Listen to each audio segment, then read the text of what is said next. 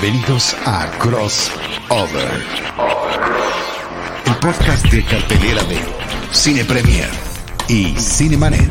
O de Cinemanet, Cinemanet y Cine Premier. Porque aquí el orden de los factores no. El crossover. Cine, series, plataformas, Streaming. Esto es Crossover.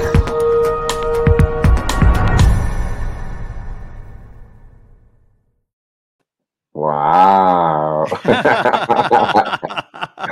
nueva entrada, nueva voz.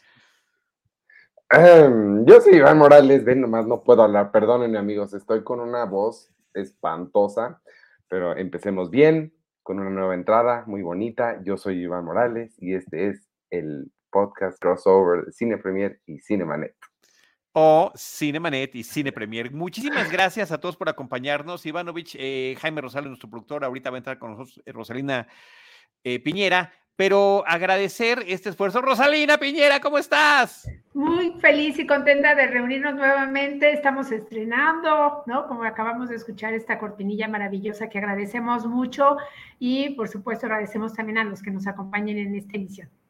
Así es, sí, yo sí quiero dar el agradecimiento a Enrique Gil, a mi querido amigo Enrique Gil, productor de audio, eh, también, eh, además de un gran amigo y un gran apoyo para Cinemanet a lo largo de los años. Con su voz, con su producción nos ayudó con esa entrada y además Jaime Rosales la ilustra para la versión en video, lo cual pues termina dándole ya su propia identidad a este proyecto que llevamos ya varios episodios trabajando entre ambos eh, podcasts, entre Cine Premier y Cinemanet, pero que pues hacíamos con entrada de Cine Premier y nos despedíamos con Cinemanet. No, Crossover ya tiene su propia identidad auditiva y en imagen y lo celebramos y lo aplaudimos y reitero el agradecimiento a Enrique Gil que además escuchando uno de nuestros programas dijo, no, yo lo hago, faltaba menos y por supuesto que nos cumplió. Muchas gracias, querido Enrique Gil.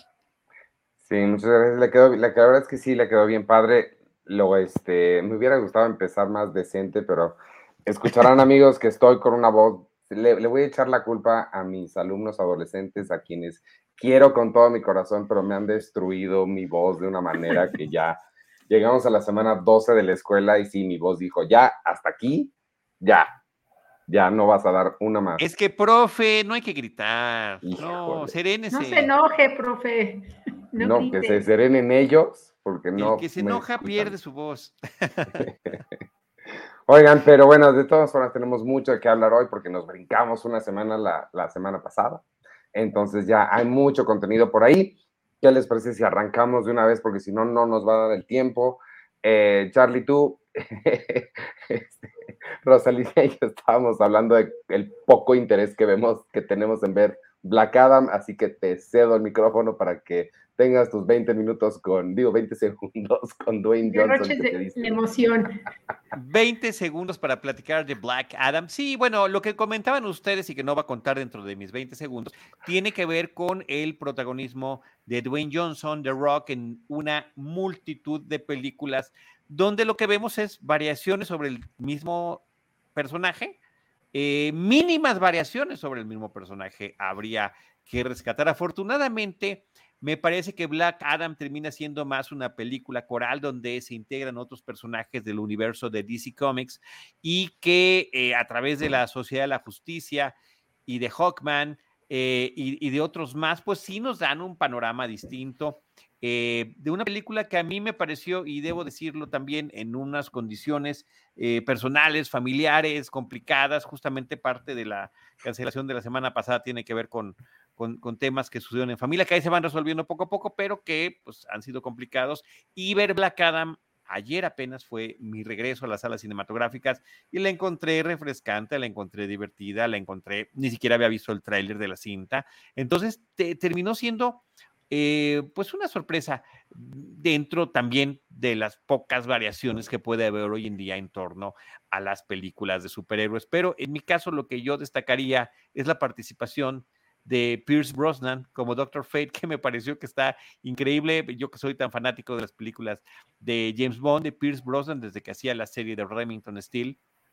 y que pues hemos visto madurar y madurar muy bien en pantalla, por cierto, de manera envidiable, eh, con una gran presencia. Y creo que su personaje a través de la ironía y del sarcasmo que está manejando y que de repente muchas de estas eh, comentarios irónicos y sarcásticos los tiene que, que hacer junto con eh, Dwayne Johnson en su personaje de Black Adam o de Ted Adam, que eventualmente será Black Adam, pues este, terminan funcionando muy bien y me parece que eso está interesante. Es una película que termina conectándose también con, diría yo, las cintas en plural de Suicide Squad por una participación que hay allí de uno de los personajes eh, importantes de esas, de esas películas y que pues tratan en este intento em, que no le ha sido tan exitoso a las películas basadas en cómics de DC de semejar o igualar lo que ha hecho ya Marvel por más de una década y que ha creado todo un universo que está perfectamente bien conectado, ya diría yo sobreconectado,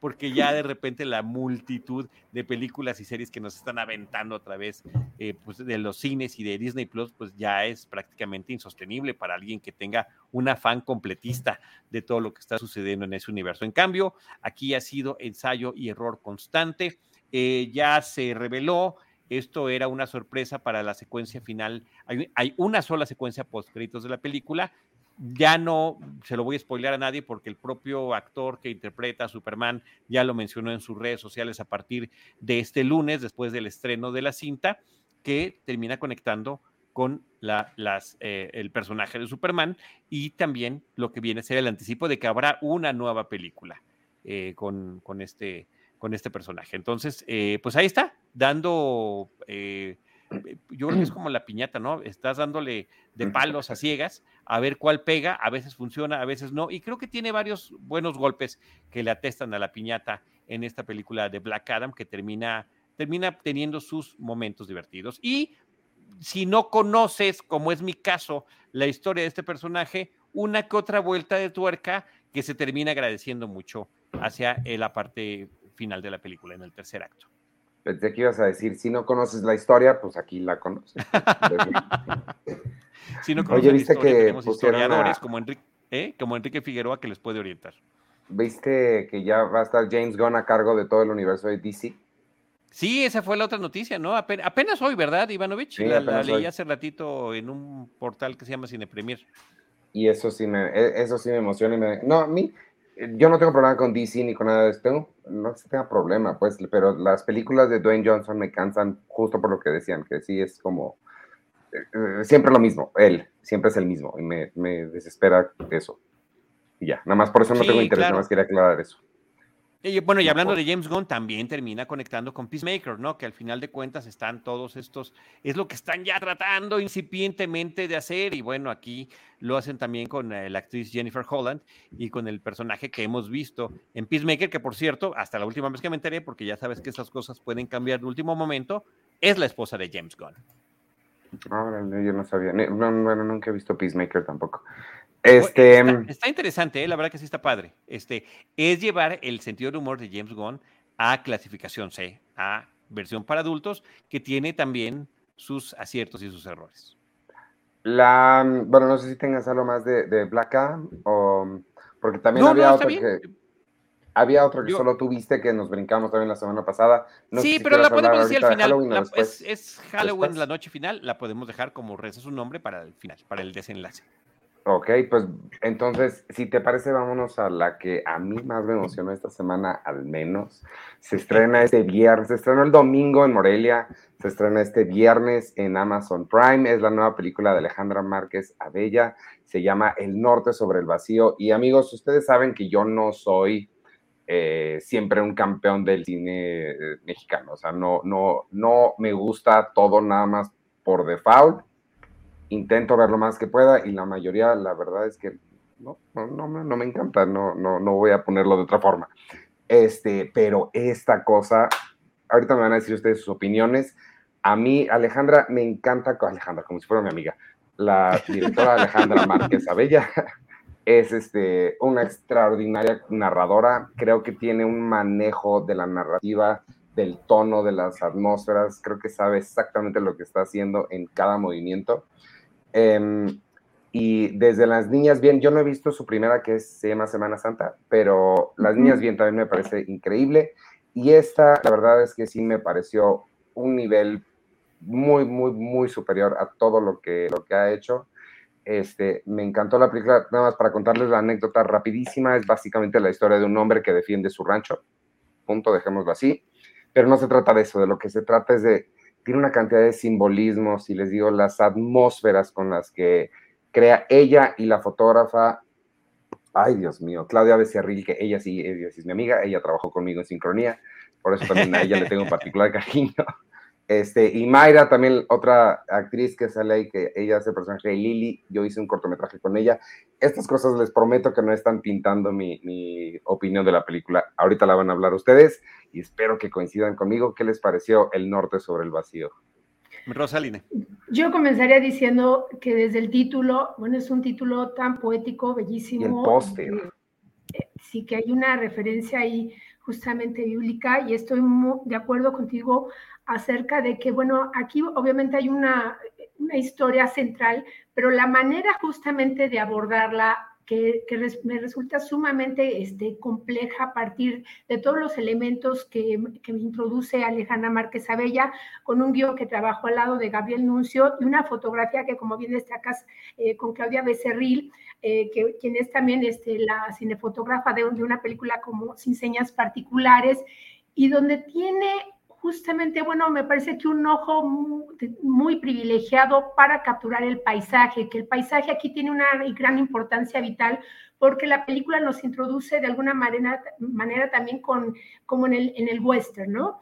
Y a partir justamente de esta historia de un rancho este, ¿no? que, que se va a ver amenazado por unos este, malhechores, vamos a conocer la historia de una familia este, su día a día en, en este, en, este paisaje rural, ¿no?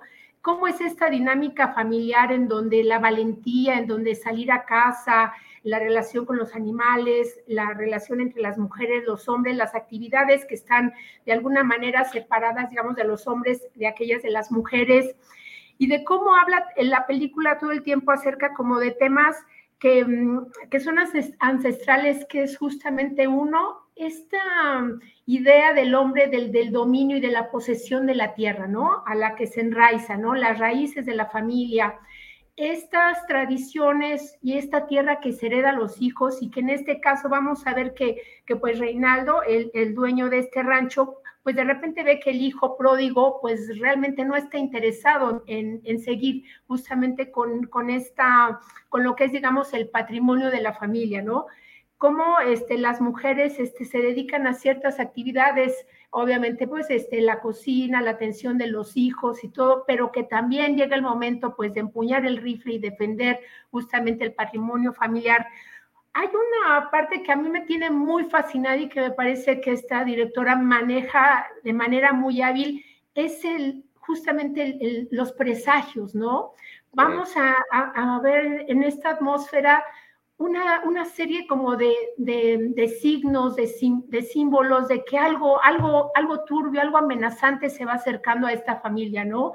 Desde que, por ejemplo, el Reina, don Reinaldo ya, ya este, ha perdido sus facultades para poder, este, para la puntería en, en, un, en un viaje de cacería, desde la sangre de un, de, un, de un venado que se va, que vamos a ir viendo que va goteando a lo largo de, este, de un camino, una, la enfermedad que amenaza a los animales, este, pues de esa granja, este, y de repente también, pues, cómo son y se desatan las, lo que podemos llamar pequeñas violencias en las dinámicas familiares, ¿no? De repente, bueno, pues sabemos que en los ranchos, pues los animales son parte también, pues, de, los banquetes, en, las fiestas y todo, pero justamente eh, como esta postura de dominio como del hombre sobre la tierra sobre, y, sobre toda forma de vida, me parece que que lo retrata muy bien esta directora. El elenco, bueno, pues in, inmejorable y me parece que finamente este, trazado, finamente perfilado y sobre todo muy hábilmente dirigido por esta Alejandra Márquez Abella, ¿no? Gerardo Trejo Luna, Paloma Petra, que, va a ser ahí el papel de Rosa, este, pues una mujer que, bueno, que es la, la, que ayuda al servicio doméstico, pero que también habla, pues, estas como de las dobles vulnerabilidades, ¿no? De lo que implica tal vez ser mujer y, y ser una mujer como al servicio como de una familia, digamos, de privilegios, en un entorno que, que, obviamente se anuncia violento y que va a tener una gran explosión en la parte final de la película. Charlie. Sí, bueno, eh, es un gran personaje el que estabas mencionando de Rosa. No nada más es esta doble vulnerabilidad, pero también tiene sus fortalezas que eh, terminan destacándose desde las primeras secuencias de la película. Ella termina siendo mejor cazadora que cualquiera de los que están en el rancho. Ella tiene una capacidad de percepción de los eh, peligros que pueden estar amenazando este entorno. Ella es la que realmente sabe cómo se manejan las cosas y se lo dice a una de las, de las hijas del ranchero, del dueño del rancho, este, pues ustedes nada más vienen los fines de semana, ¿no? Vienen en su cochecito, eh, comen aquí y se van con su aire acondicionado. No saben lo que realmente significa vivir aquí. Me parece que eso le hace un personaje verdaderamente entrañable. Y todavía la otra le dice, este, y tú te acuerdas, ¿no? Como la conocen desde niña, ¿te acuerdas cuando le decías, este, papá, mi papá? ¿No? Entonces, de esas, de, cómo se funden de repente esas realidades, ¿no? Me acordé de, esta película de, los charolastras, donde también narra en voz en off Jiménez Cacho, que uno de los personajes le dijo mamá a su nana como hasta los cinco años, porque no sabía realmente quién era su mamá en estas familias privilegiadas donde pues dejan a los niños a que sean atendidos por las eh, personas que están apoyando en el hogar. Al igual que en Las Niñas Bien, que es una película que no puedo dejar de recomendar de la misma eh, directora, este, que está narrada con esta sutileza que estaban mencionando, con este tiene una elegancia narrativa muy particular que, que, creo que se nota en la edición, en los planos, en, la, en los eh, planos secuencias también, en la forma en la que está conformada la película. Y aquí hay que sumar el trabajo de audio y musical, que es parte de estos presagios que estaba mencionando muy bien Rosalina. La música te pone en una tensión mucho antes de que haya algún otro elemento que te pueda decir que algo eh, peculiar se está avecinando. Y me parece que esa es un, una parte que narrativamente ella utiliza más bien, además de esta bellísima fotografía que la verdad nos, nos presenta este entorno que a la vez es bello, a la vez es salvaje y a la vez se le puede temer. Y estas presencias constantes de los animales, no puedes ver una araña, puedes ver una tortuga, que pues es, es parte de este entorno, además del propio salvajismo del hombre por el hombre, porque lo que termina retratando la película y que es lo más lamentable que hay que mencionar es esta terrible eh, reflejo de eh, la situación de la inseguridad en nuestro país eh, y muy en particular en las zonas rurales que son tomadas, que son cooptadas por el crimen eh, organizado de manera pequeña, grande o no, pero que ahí está eh, intimidando, extorsionando y haciendo que la gente huya de sus hogares. Son eh, un reflejo de todas estas noticias que escuchamos todos los días de estos pueblos que se terminan convirtiendo en fantasmas porque la gente prefiere huir y eso está también muy bien relatado. De repente parecía, parecía eh, algunas tomas de película apocalíptica, ¿no? Está dando un paseo este hombre, este hacendado con su nieta a caballo y todo está abandonado, el restaurante abandonado, el hotel abandonado y las tomas desde estos lugares, eh, viendo como si fueran los últimos habitantes, no del lugar, no del poblado, sino de la tierra. Y me parece que eso lo hace estupendamente bien. Sí, eso creo que es lo que a mí más me gustó, el, los diferentes niveles en los, que, en los que funciona. Me gusta que cada encuadre tiene mucha intencionalidad, nada es fortuito y todo te dice dos o tres cosas diferentes. Y e, e, eso me, me, me, cautivó mucho, la palabra es cautivar eh, lo, que, lo que sentí. Y tienes razón. sí, sí la, la, música que está a cargo de Tomás Barreiro, eh, quien fue, me parece también el que, el que hace también la música de las niñas bien, y que tiene, eh, es muy meticuloso respecto a cuáles son, eh, digamos, como estas estas notas, ¿no? Obviamente que te van a detonar como esta inquietud, este, este signo de alerta, ¿no? Esta, especie como de, de, de, recorrido por el paisaje, ¿no? Y, y yo creo que, bueno, podríamos decir que es una especie de western, ¿no? Una suerte de western crepuscular con este vaquero que en el ocaso de su vida de repente pues se encuentra ante la tragedia de que, de que ha perdido su puntería. La primera secuencia, justamente en donde vamos a ver cómo es eh, la, dinámica entre Rosa y, y, este don Reinaldo, ¿no? Que desde justamente en, el, en la pérdida de los encuadres, en la pérdida del enfoque, vamos a ver algo muy particular que de lo que ocurre en pantalla a nivel, visual, que nos va a hablar acerca, pues después de, un secreto que va a terminar finalmente como haciendo esta unión. Eh, estaba yo pensando también en estos, eh, en el western crepuscular, no sé, los, imperdonables de, de Clint Eastwood, ¿no? Donde ya como que, aparentemente como en, el, en, los últimos momentos este, de su vida, estas alianzas que se fortalecen y que une justamente a la familia y a todos los miembros pues a defender eh, ¿no? este, la propiedad o su, su, manera de vida, aunque tal vez no sea su rancho ni su tierra, pero es, es, es la manera de vida, es la vida que conocen y, donde han estado y donde se, se desarrollan todo el tiempo. Sí, y otro aspecto también que creo que hay que destacar y que termina empatando muy bien temáticamente con Las Niñas Bien, que es la película previa de la directora, es el tema de las clases sociales, es el tema del clasismo, es el tema de los, las posiciones de privilegio y, este, y cuáles son estas dinámicas sociales. Y ahí las vemos eh, claramente representadas. Y también de qué manera estos eh, privilegios pasan eh, generacionalmente y, cómo los toman las otras generaciones, ¿no? O sea, podemos ver, eh, hay una reunión de, gente de la región en, el inicio de la película, puros hombres por temas también, además de seguridad, y vemos todas las camionetas que hay, y de repente cuando llega un cochecito que definitivamente pues no corresponde, claro, es el del hijo, es el del junior, pero que definitivamente le gusta recibir eh, todos estos beneficios, pero él no está interesado para nada en ese tipo de vida. Y la otra es los prejuicios a partir de las propias preferencias de vida, eh, inclusive las preferencias sexuales que tienen los personajes y que pueden crear ante ciertas posiciones, pues como la del padre conservadores, distancias ante sus hijos por sus eh, preferencias. Entonces, todos esos elementos están ahí mezclados. Y bueno, y el, hasta, el, hasta el yerno me parece un personaje interesante porque es el único que realmente de la siguiente generación que sí está interesado en eso, pero pues lo que también está haciendo su luchita para ver con qué se queda.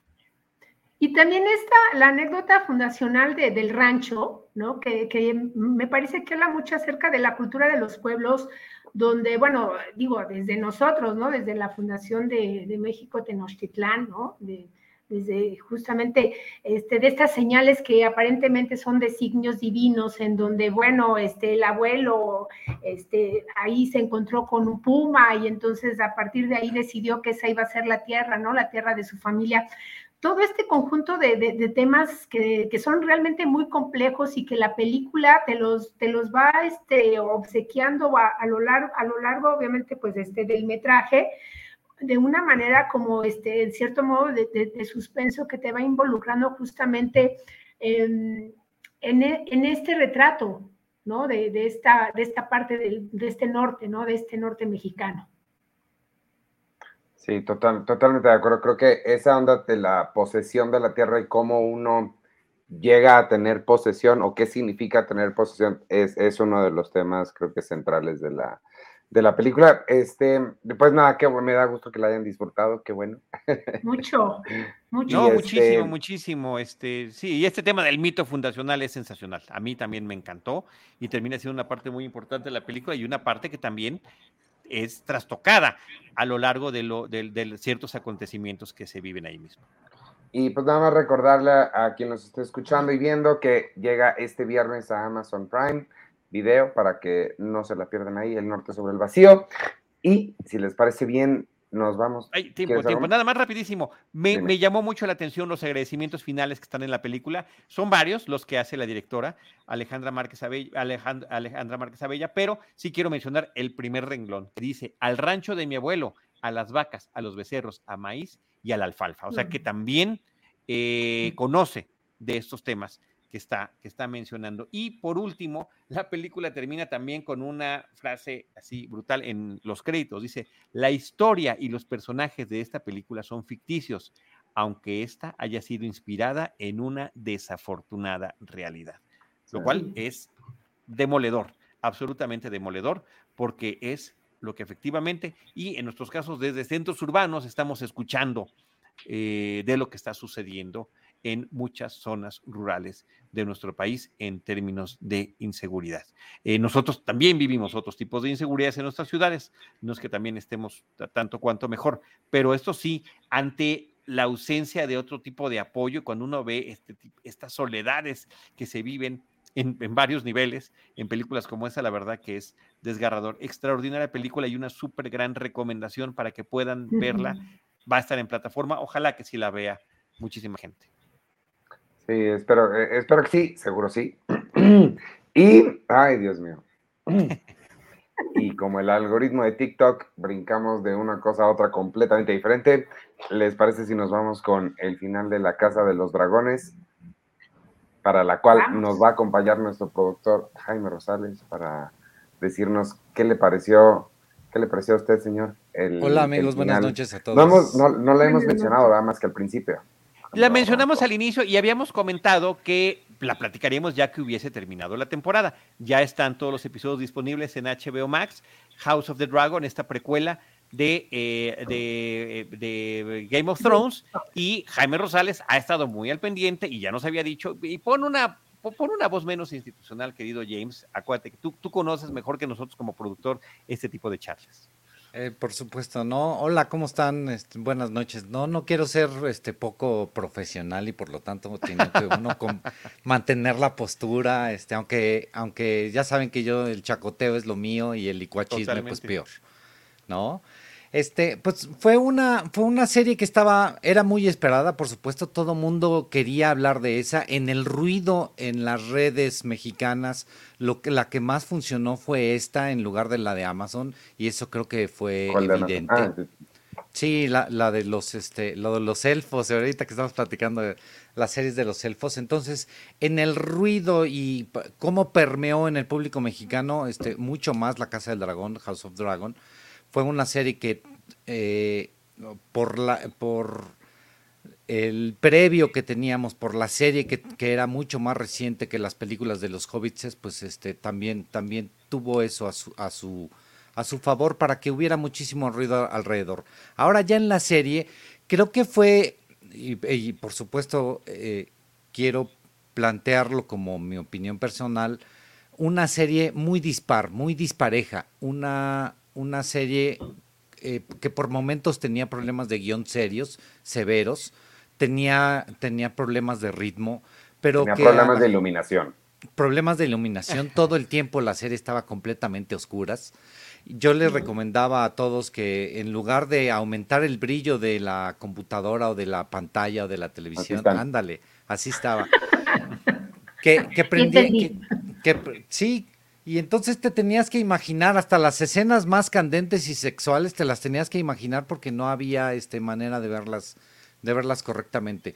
Pero independientemente de lo técnico, sí creo que hubo muchos problemas en, en, el, en el ritmo de la serie. Había capítulos en donde la acción era este todo el tiempo y todo el tiempo había diálogos muy bien manejados y de repente al siguiente capítulo era una aburrición este, terrible y, y forzaban en muchas ocasiones la, misma trama. Entonces, eh, para tener cierta resolución a, una micro eh, situación, veías demasiado forzada la, situación y eso te sacaba muchísimo de, tu zona de confort y de, un, de, lo bien que estaba escrita la, la, serie original y de lo mucho que, que obviamente estábamos hablando de que duró mucho más, mucho más tiempo, pero era mucho, muy lenta. La otra era lenta, pero nunca, nunca se caía. En esta era, eran pocos capítulos y este, de repente era demasiado rápido. Los cambios en el tiempo eran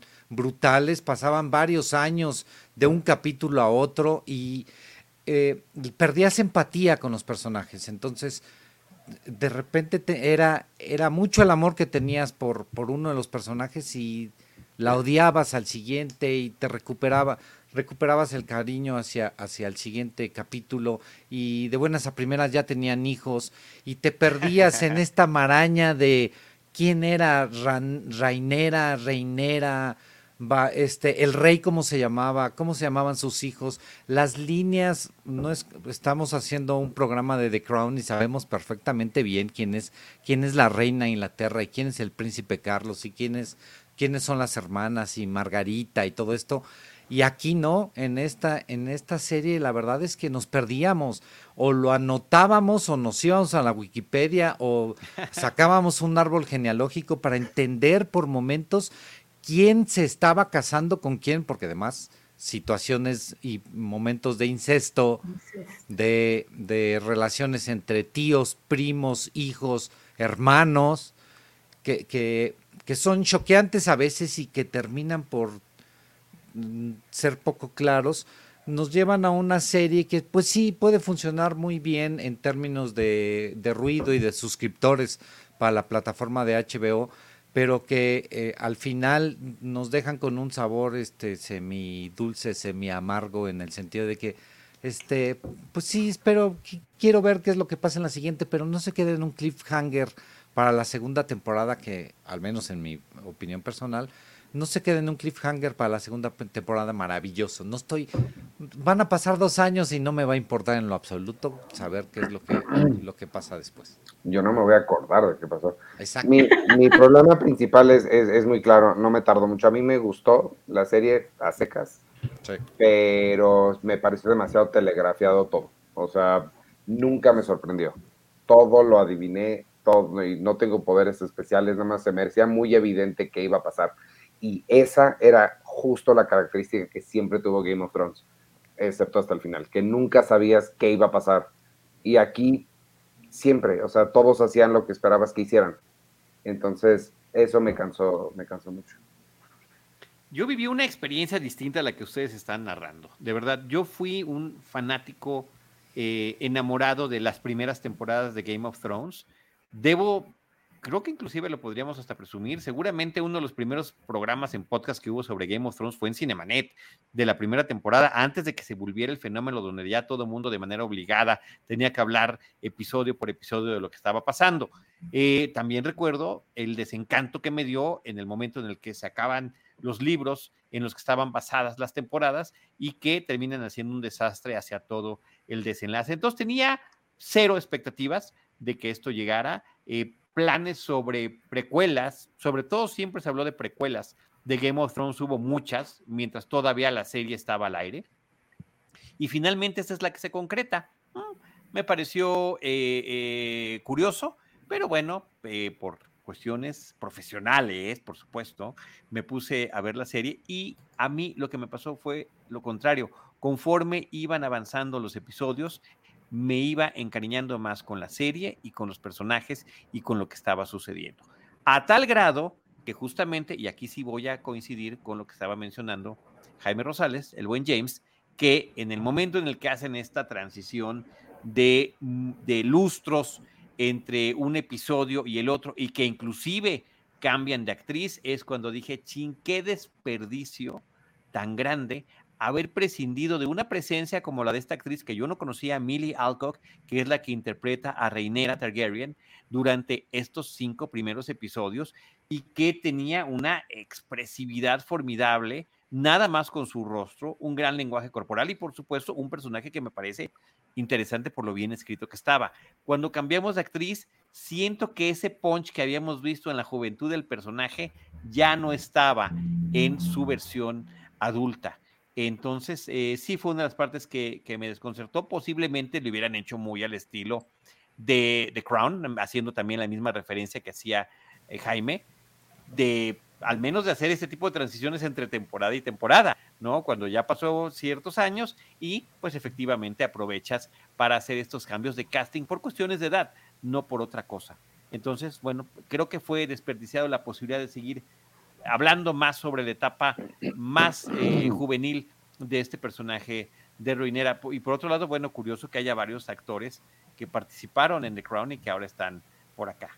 Eh, y, y, que eso está bien. Eh, entonces me fue gustando conforme fue avanzando. A mí me parece que si es un cliffhanger, inclusive James, de esos que no me gustan. O sea, yo prefiero que las temporadas no que cierren así completamente, pero que no te dejen con un cliffhanger cuando van a faltar un par de años para que te muestren lo que va a seguir. Eso sí me parece un despropósito y me parece hasta grosero para el auditorio, porque lo bueno, digamos, apenas está por comenzar, que es el, eh, la forma en la que se en la que la princesa reina podrá conseguir la, este, e, este título de manera formal y oficial, que es justamente de lo que se trata la danza de los dragones. De quedarse con, con, el trono de hierro. Nos dice Alberto López, por ejemplo, que había episodios que se sentían muy telenovelescos. Y sí, pero creo que a algunas telenovelas funcionaba, el ritmo que tenían algunas telenovelas funcionaba me mucho mejor.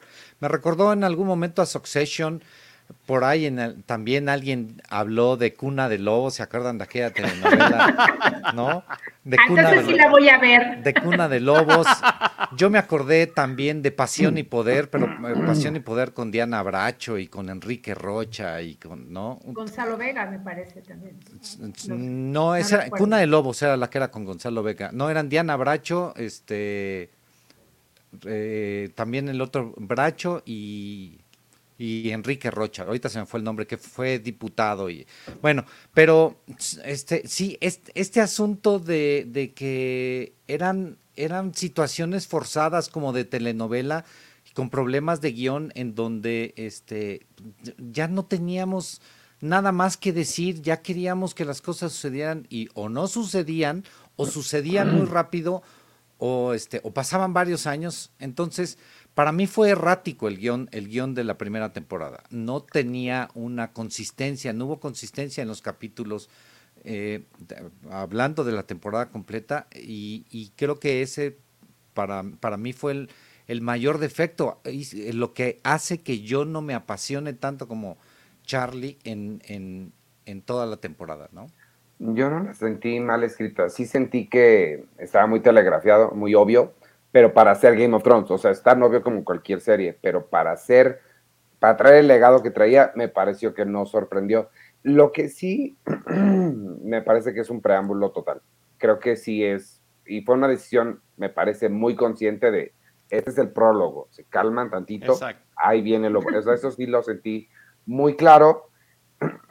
y, ay, perdónenme que estoy así. Y lo que no entendí, Charlie, es cuál es el, el cliffhanger que te dejó tan, pues nada más va a empezar la guerra y ya. Pues, sí. No, claro, pero la forma en la que tendrá que tomar la decisión. El personaje pues va a ir a la guerra. no. Sí, ya sabemos que sí. Que su intencionalidad era otra y eh, termina siendo, creo que sí, a menos que tú lo hayas visto también súper telegrafiado, el enlace de uno de los personajes hacia el final, que es lo, la parte impactante del episodio. También lo viste telegrafiado, ok. Okay ninguna, ninguna mujer llega al nivel que tenía Cersei, por ejemplo. Mm. No todas las, la, tanto la reina como la reina consorte, ninguna de ellas alcanza esa, ese empuje, esa fuerza, esa violencia, esa decisión que Pero ninguno llega, o sea, no nomás las mujeres, Game of Thrones lo que tenía es que un episodio amabas a Jamie Lannister y al siguiente lo odiabas a él mismo por las mismas razones. Era increíble que por la misma cosa lo odiabas y lo amabas. Entonces, eh, eh, por incestuoso, dilo, por incestuoso. Pero para ser justos, si hay que ser un poco justos, Game of, o sea, ahorita House of the Dragon está, sus 10 tristes episodios están compitiendo contra 40 o 50 que hubo del otro. Entonces, sí creo que hay que darle tantito champú. Hay que esperar entonces. Sí. Esperemos. pero también, sí, también lejos de Cersei y de Daenerys, sin duda alguna. Totalmente, totalmente. Oigan, este, pues ahí está eh, House of the Dragon. Si les parece, vamos a move on. Porque Gracias, James. el tiempo Gracias, bye bye. Gracias, Jaime. Y este, y ahora mire, este, eh, me gusta la estructura de programa de algoritmo de TikTok, que en un momento me muestra un video de Neil deGrasse Tyson y al siguiente uno de Jackass. Eh, nos vamos ahora con una película que yo le tengo muchas ganas porque Susana Guzmán, nuestra editora web, me habló de ella y está en Amazon y la ignoré por completo porque tenía otras cosas que hacer. Calificar a mis alumnos, por ejemplo, y no he visto Argentina 1985 pero nos vas a contar de ella porque suena bien padre. Sí, sí, sí, claro. Mira, Argentina, en eh, 1985, como bien dices, está no solo en la plataforma de Amazon Prime, también la pueden encontrar en cines, en Cineteca Nacional, nuestra siempre querida Cineteca Nacional, y es dirigida por Santiago Mitre, este eh, cineasta argentino que es autor también de películas que también hemos tenido oportunidad de ver aquí en, el país, Elefante Blanco, eh, también interpretada por este Ricardo Darín, o esta película de Siete días en La Habana. Bueno, Argentina 1985 es una fecha muy importante que, recupera y sigue la labor titánica de un fiscal, Julio Estracera, este, interpretado por Darín, enorme en todo el tiempo, porque vamos a ir comentando por qué, que eh, tiene que em, emprender justamente, enjuiciar a los jefes de toda la, dictadura militar, de todos estos eh, militares que, que pues sembraron ¿no? La, tortura y la muerte durante mucho tiempo, ¿no? Como sabemos, eh, bueno, la, la, historia de la dictadura este, militar en Argentina pues ha dejado muchas heridas y el hecho de que una película como, como esta reúna este, estos este juicio tan importante en los testimonios de, de algunas víctimas, porque hay, hay que comentar que parte importante de la película es eh, donde lo combina, digamos, actores, las, recreaciones de, los testimonios de, las víctimas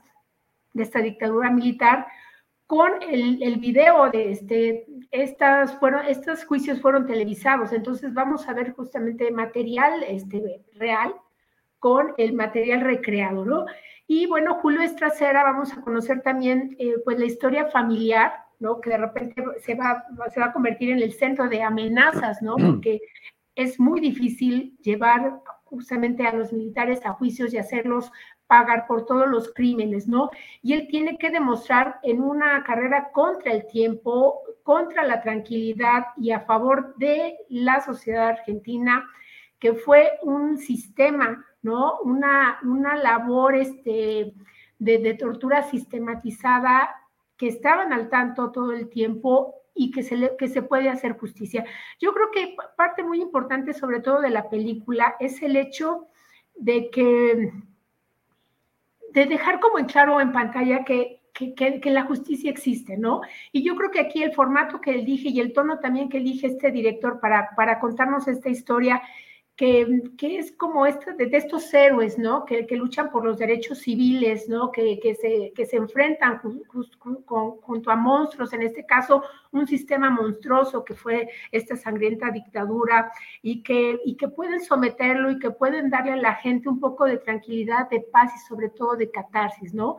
Demostrar que, por lo menos algunas veces el, el, el bien sí, sí va a triunfar, aunque tal vez no se pueda, digamos, resarcir todo el daño que se hecho. Y yo creo que en este sentido, creo que América Latina, este, pues, eh, conoce muy bien sobre, sobre todas las heridas que han surcado ¿no? la, geografía, eh, las dictaduras militares. Sí, muy interesante. Me, me suena, se me antoja mucho y la platicas muy bien, entonces creo que sí, este, es una buena. Vamos a pasar el fin de semana en Amazon Prime, creo. Sí, o en Cineteca Nacional, porque también ahí está esta recomendación que nos está haciendo este Rosalina. En, eh, perdón, este, quiero destacar porque, em, bueno, justamente, bueno, algo que, sí quiero como que dejar muy claro es que el, que el formato que ha elegido este director nos permite tener como un tono amable, un acercamiento por, por momentos, bueno, obviamente somos testigos justamente como del tono, no es un tono documental, no es un tono como muy estricto, ¿no? Hay momentos de alivio, sobre todo, por ejemplo, cuando este fiscal de repente, como, como le tratan de quitar todos los elementos, todas las herramientas para poder enfrentar a, a los militares, al sistema militar, tiene que hacer, le ponen, por ejemplo, este, como compañero de, este fiscal, pues un, este, pues un abogado muy joven. Y después tiene que juntar en tres meses y, escuchar infinidad de testimonios, de, buscar a los testigos, de ver quién puede o quién tiene el valor como de, hacer frente, de hacer citas, de, recuperar, este, de, buscar a, lo largo de todo el territorio argentino quiénes fueron las víctimas, de tener sus testimonios y se juntan con un, reclutan a muchos jóvenes que son como la parte amable este, y, sobre todo representativa de las juventudes que están interesadas en la historia ¿no? y, en, en el papel de la justicia a través del tiempo. Y sobre todo, bueno, la cereza del pastel, un discurso, el discurso final que prepara este fiscal, porque dice el poder de la palabra, ¿no? Si es, si obviamente todos los testimonios que vamos a ir escuchando, que algunos son dolorosos y demoledores, no son suficientes, tenemos que convencer a todos acerca de, lo que, de lo importante que es encontrar justicia. Entonces, el discurso final, que, que obviamente tiene un valor histórico enorme, pues es la cereza del pastel de esta gran película. Wow. Eh, yo, yo te iba a preguntar justo el tono, porque mm, Susana me había dicho que no era, no, que, a veces casi hasta le pegaba la comedia. Em, como muy ligero, muy, no muy ligero, pero que se aligeraba a veces, entonces no, no se sentía pesada. Y eso se me hizo muy atractivo. Sí, sobre todo porque, bueno, eh, hemos visto ahí, digo, por ejemplo, hay tonos muy estrictos, ¿no? Eh, ahorita también está en una de las plataformas en Netflix, el, el Olvido de los Otros, me parece esta película que habla acerca de, de toda, de esta, eh, de la dictadura en España, ¿no? y que, y bueno, hay distintas maneras de abordar un tema, pero me parece que aquí es una manera como muy, muy gentil también de acercarse y de interesarse acerca de todo lo, que ha ocurrido en, en, en, Argentina y de cómo sí es posible que hacer este tipo de juicios y encontrar por lo menos en este sentido un poco de justicia y de paz. Oye, pues ya que estamos en la, en la cineteca, síguete con otra que traías de ahí, que también sonaba padre. Sí, Lucha por eh, la libertad. No sé nada. Lucha por la Libertad es esta película del año 2021, pues de un actor yo creo que muy querido este, por muchos porque tiene una filmografía muy particular. Es Sanji Mo, es, un, es un, un, director que nos ha acercado de manera visual a lo, largo de sus a lo largo de sus películas, de su filmografía, a, la China, pero a la China rural, ¿no? O a la China feudal a través de, películas como eh, Sorbo Rojo, que fue este, su ópera prima, eh, Camino a Casa o Ni Uno Menos, ¿no? Que habla acerca, bueno, de, la, vida justamente en estos paisajes, del, del entorno rural y sobre todo del papel de la mujer, que eso me parece que es algo muy característico, ¿no? ¿Cuál es el, peso y el papel que tiene el rol de la mujer justamente en China a lo largo de los años, en donde de repente esos matrimonios arreglados, esta necesidad de educación, este, el amor que, queda en, segundo plano? y que también eh, le conocemos una trilogía de preciosismo visual eh, maravilloso que con la película de Héroe, eh, del año 2002, recordarán esa que justamente nos hablaba de la China feudal, de estos guerreros que, trataban pues, de impedir que un, un, emperador se adueñara de, de, los siete reinos, ¿no? Este, en los que estaba dividido China. Em, y está también la Casa de las Dagas Voladoras y la Maldición de la Flor Dorada. Bueno, esa es como toda esta parte visual espectacular, donde hay artes marciales este, y, en fin, un preciosismo visual impactante. En Lucha por la Libertad, eh, cuyo título en inglés es Cliff eh, Walkers, eh, está ambientada en la década de los años 30, justamente después de la invasión de Japón a China, ¿no? en donde una serie pues, de agentes del Partido Comunista Chino tratan de, de, rescatar a un testigo de todas las atrocidades que ha cometido el ejército japonés con los prisioneros, con los experimentos humanos y, otros crímenes de guerra, y lo tratan obviamente de, sacar del país para que pues, se pueda establecer también un juicio que, pues, que lleve justicia sobre todos estos, estos crímenes durante, durante esta época. Y lo que vamos a ver es una, em, una em, aventura, por decirlo así, un thriller de espionaje, ¿no? Donde de repente no vamos a, saber em, cuáles son, cómo, se van, bueno, vamos a conocer cómo se van infiltrando estos agentes justamente eh, dentro de, los miembros del, ejército japonés, a, qué se exponen, hay mucha emoción, este, secuencias de acción, pero sobre todo esta misión secreta, ¿no? Que nos habla acerca, bueno, del poder de la resistencia humana, justamente ante pues un entorno pues tan hostil como el que se van a enfrentar estos, estos agentes, ¿no? Es una gran aventura de, espionaje que tiene obviamente su referencia histórica y que nos permite ver otro rostro este, en, los tonos este, que aborda el director de San Diego. Órale, suena súper bien. Y las fotos se ven magníficas, las que nos está poniendo Jaime Rosales para ilustrar lo que nos está comentando Rosalina. Sí, sobre todo porque aparte el clima aquí es otro personaje. Vamos a ver, desde, desde la primera secuencia es espectacular porque llegan estos espías, ¿no? De, que en paracaídas a un terreno este, helado, eh, blanco, casi inexpugnable, ¿no? Este, que resulta eh, sumamente hostil también para ellos y que forma parte pues de esta gran misión secreta que tienen que desarrollar a lo largo de la película. Wow, pues sí, suena, suena muy bien, está en Cineteca, a ver si en algún momento llega a otro lado que me quede no al otro lado de la ciudad. Lucha por la libertad. lucha por la libertad. Este, y pues, pues nada, Charlie, si quieres, ahora sí, vámonos con, con tu Día de Muertos, ¿cómo se llama? Halloween. No, no, no, no, no, vamos a hablar de Rosa, ¿no? ¿De Rosaline? ¿Ya no puedes hablar de Rosaline? Sugiero que la dejemos para un momento en el que pueda yo hablar con más decencia. Diablos, venía yo todo preparado para platicar de esa película. Bueno, este Halloween Ends es la enésima película de la saga de Halloween de Michael Myers que iniciara para nosotros como público a finales de la década de los 70, más de 10 películas después, que incluyen relanzamientos, remakes y ahora una nueva continuación, una nueva trilogía con la que, está concluyendo en este 2022 con La Noche Final, que es como se llama en nuestro país, pues vemos el, lo que se supone finalmente eh, termina siendo el desenlace del personaje interpretado por Jamie Lee Curtis, Laurie y por eh, Michael Myers. Se supone además que esta trilogía es secuela exclusivamente de la primera película, es decir, no hay que echarnos todas las demás para poder pescarles más. No hay que ver ni una sola para ver esta, porque ya como cultura popular sabemos que Michael Myers es un asesino serial de películas, de películas slasher, y aquí vemos lo que sucede eh, muchos años después en este pequeño poblado que ya ha sido trastocado eh, por completo en términos de empatía, en términos de duelo, en, de un montón de maneras que terminan afectándolo.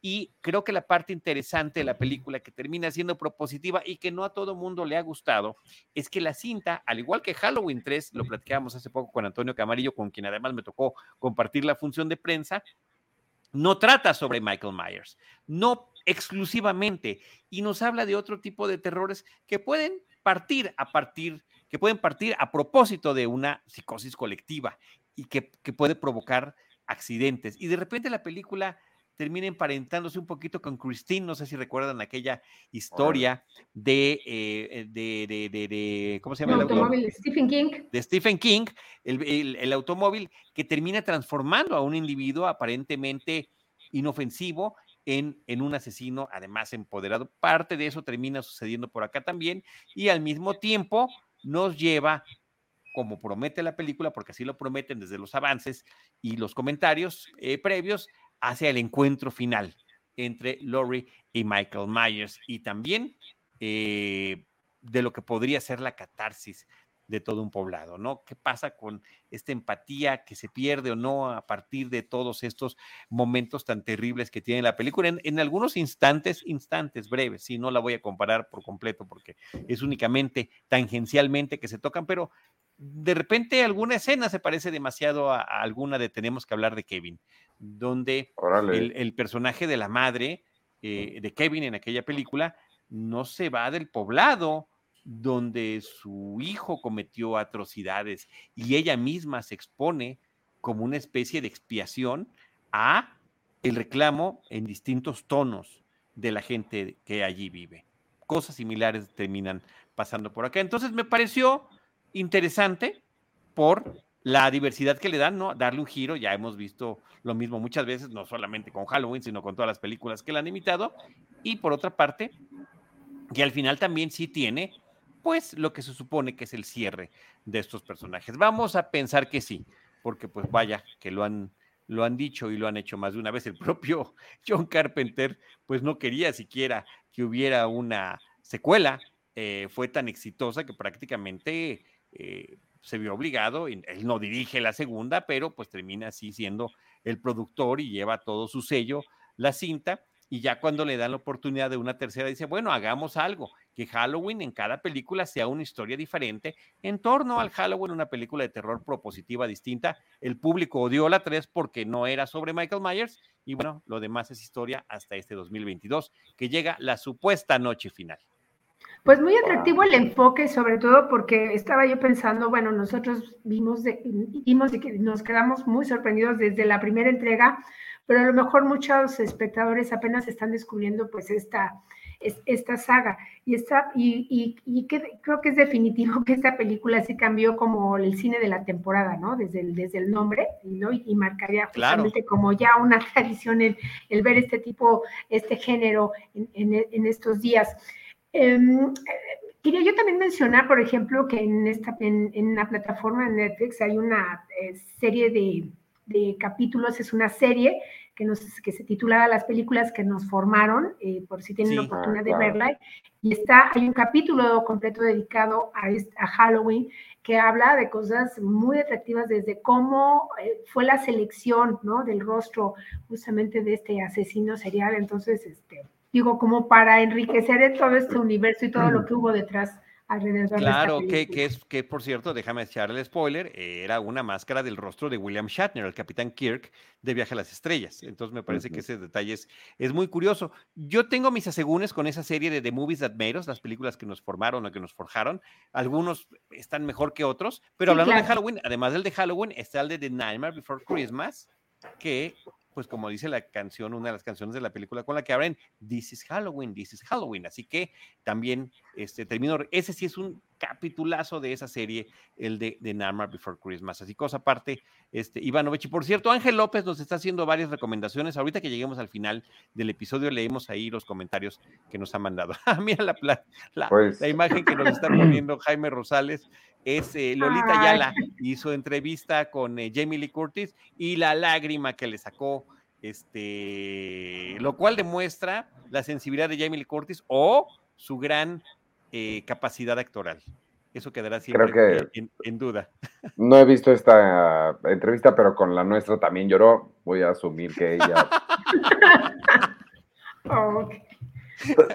pero una vez más sacas tu talento para recomendar películas que a mí no me interesaban, pero que después de escucharte digo, ah, bueno, igual y, igual y vale la pena eh, darle un, vistazo. Para que cierre ciclos, Ivanovich, que cierre ciclos. Oye, este, pues si se van a quedar en el tintero por mi voz y por el tiempo, Rosalina, que es la historia de la exnovia. ¿Se acuerdan que Romeo y Julieta, antes de conocer a Julieta, Romeo venía de ver a una chica? Es la historia de esa chica. Está bien para la película. Está en Star Plus. Calla, Rosalina. Sí, caray, entonces la, también la, la, veré y la podemos comentar. Se queda en el tintero también Cyrano, que es la historia de Cyrano de Bergerac, protagonizada por Peter Dinklage, dirigida por Joe Wright. Esa está también en Amazon Prime. Y una de Apple que vi que se llama Raymond y Ray con Ethan Hawke y, y Ewan McGregor, que también vale la pena, pero luego se las platico. Ahorita ya nada más les voy a decir lo que se estrena esta semana. Llega ya a cines La Luz del Diablo, la eh, Bardo o Falsa Crónica de unas cuantas verdades, la nueva de Iñárritu, en sus tres horas y media, no sé cuánto dura, completita en los cines. Eh, Lilo, Lilo, Cocodrilo. Completa. Sí, está, está, está intensa. Lilo, Lilo, Cocodrilo, que es una animación para niños, como suena. Amenaza explosiva y la película que no sé por qué están marketeando así, pero bueno, eh, una película de Billy Eichner que yo tengo muchas ganas de ver, que es una comedia romántica, sucede que es entre dos hombres, la están marketeando como la primera comedia romántica gay. A mí nada más me gusta mucho Billy Eichner y creo que es muy chistoso. Este, y a Netflix llega nada más algunos destacados porque son muchas cosas. Sin novedad en el frente, es una nueva versión de este libro clásico. Llega el 28. Hoy se estrenó El Gabinete de Curiosidades de Guillermo del Toro. Creo que esa es imperdibilísima. Tenemos mucha este, tarea, Ivanovich. El, 24, el 28 llega Big Mouth, la temporada 6, y hay un documental que mm, se llama Descendant, eh, Descendiente, y es sobre las personas actuales que son descendientes de un barco en particular de esclavos que llegó a Estados Unidos en un momento. Esta se, se ve bien, bien interesante. En Amazon, una película que se llama Desesperada con Naomi Watts, El Norte sobre el Vacío, que ya platicamos, y El peso del talento, esta de Nicolas Cage y Pedro Pascal, que sonó tanto hace unos meses, llega el 28. En Star Plus, una serie eh, latinoamericana que se llama El Encargado, y American Horror Stories, que sé que esta serie, esta, no sé, franquicia de series ya es muy popular. En Star Plus, digo, en HBO Max, esto les va a interesar, Belfast llega el 28, pero más importante que eso, no, no por echarle nada a Kenneth Branagh, pero el 30 de octubre, la segunda temporada de The White Lotus con Michael Imperioli, es otro White Lotus, este está en Sicilia, un nuevo misterio, nuevo cast, nuevo todo y a Disney Plus llega Star Wars Historias de los Jedi el 26 de octubre. Ya no vuelvo a hablar de aquí a mañana. Yo soy Iván Morales, gracias por habernos visto. Me pueden seguir en arroba Iván Morales. Me estoy despidiendo desde ahorita porque de verdad ya no quiero hablar, pero tú termina, hablan, hagan lo que quieran. No, gracias, Ivanovich. Qué mal que estés así. Vamos a dejar esos pendientes. eh, se suman varias cosas que podemos ver entre todos, Rosalina, que valdrá Claro. mucho la pena comentar la próxima semana. Nuestro productor Jaime Rosales nos dice que Bardo se redujo a 2.45 Ah, no, para, bueno, que entonces no, ya. para que ya no seas exagerado, querido Ivanovich Morales. Y la verdad, sí agradecer los comentarios, Ángel López, desde que arrancó el. Es más, desde que antes de que arrancara el programa, Ángel nos ha estado, nos ha estado echando comentarios. Nos pregunta que si ya vimos la nueva serie de Prime, La Periferia. No, ya lanzaron los dos primeros episodios y él nos hace su recomendación. Es eh, producida, nos dice, por Jonathan Nolan, el hermano de Christopher Nolan, que además Jonathan No- Nolan ya ha llevado otras series a la televisión, entre ellas esta de Person Westworld. of Interest, eh, en- entre otras. No sé Y si te acuerdas de. Person of Interest. Y sí. Westworld. Pero antes, Person of Interest, yo estaba yendo de manera cronológica y se suponía que tú ya no podías hablar. También nos pregunta Ángel que si ya vi, que si hablamos de Cleo de Netflix, muy entretenida y que la protagonista le robó el corazón. No, todavía no la hemos hecho. Y ya dijo él también, este eh, Ángel, sobre el gabinete de curiosidades de- de- del toro, que también efectivamente hay que ver, es una colección de cortometrajes. Eh, Alberto López, ya lo mencionamos, había episodios que se hacían muy telenovelescos de The House of the Dragon. Y Manolo Lozano también dice que mientras veía House of the Dragon la disfrutaba muchísimo, tomaba vino mientras la veía, como cuando Cersei quemó a los religiosos en el templo. Lo único que le molestó de House of the Dragon es la mala iluminación. Eh, oigan, y bueno, nuevamente recordarles si tienen oportunidad de apoyarnos para el tema familiar de Enrique Figueroa Anaya, los apoyos eh, pues para su familia por el tema del eh, sensible fallecimiento de su mami. Hubo gastos de hospitales, hubo gastos funerarios y nosotros hemos puesto eh, a consideración de ustedes una cuenta de PayPal, paypal.me diagonal Enriquefa 86. Enriquefa 86 en PayPal, quienes gusten apoyar a nuestro querido compañero Enrique. Rosalinda Piñera, tus redes sociales, tus comentarios finales. Eh, pues arroba Rospinera, eh, pues agradecemos pues, a quienes nos han acompañado, eh, agradecemos también a quienes pueden este, apoyar a nuestro querido este, Enrique que está atravesando pues estos momentos muy sensibles y que aún así pues está trabajando, anda en Mo- Morelia, ya Sí. nos contará justamente todas, No, todas sus experiencias. Gracias a las Figueroa nos, recomendaciones. nos está representando allá en Morelia. Sí, sí, eh, ahí, están, en sus redes pueden ver justamente todos todas sus actividades que está realizando. Eh, eh, gracias por las recomendaciones que nos han dado, las anotamos en la lista, no nos alcanza el tiempo, pero, este, pero vamos a tratar de, de abordar lo más posible y, y pues gracias a ustedes, queridos míos. No, muchas gracias. Arroba Iván Morales, arroba Cinepremiere con E al final, para que no se pierdan todo lo que sucede en este proyecto de Cine Premier, donde yo también orgullosamente desde hace 20 años colaboro y, me llena siempre de alegría estar participando con Cine Premier. Yo soy Charlie del Río, arroba Charlie del Río, Charlie del Río Cine. Ahí en Facebook nos podemos sumar, ahí trato de juntar todo lo que estamos haciendo con distintos eh, colegas de la cobertura cinematográfica. Y yo les recuerdo Ah, dice que, dice Ángel López que si puede enviar un super chat para Enrique. Sí, claro, Ángel, por supuesto que sí. También lo puedes hacer por. PayPal, lo cual le llegaría mucho más rápido y de manera mucho más directa. Eh, paypal.me diagonal enriquefa86, pero por supuesto que cualquier tipo de apoyo se, se, recibe con mucho gusto y se lo transmitimos. Gracias, Ángel, por tu amabilidad. Eh, arroba Cinemanet, también en distintas redes sociales. Y yo les recuerdo que nosotros en Crossover, en Cine Premier y en Cinemanet, les estaremos esperando nuestro próximo episodio con cine, cine y más cine.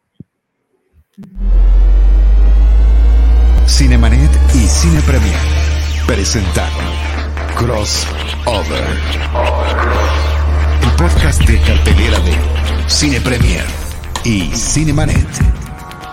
Hmm. ¿O era al revés? Porque aquí el orden de los factores no altera. El crossover. Crossover.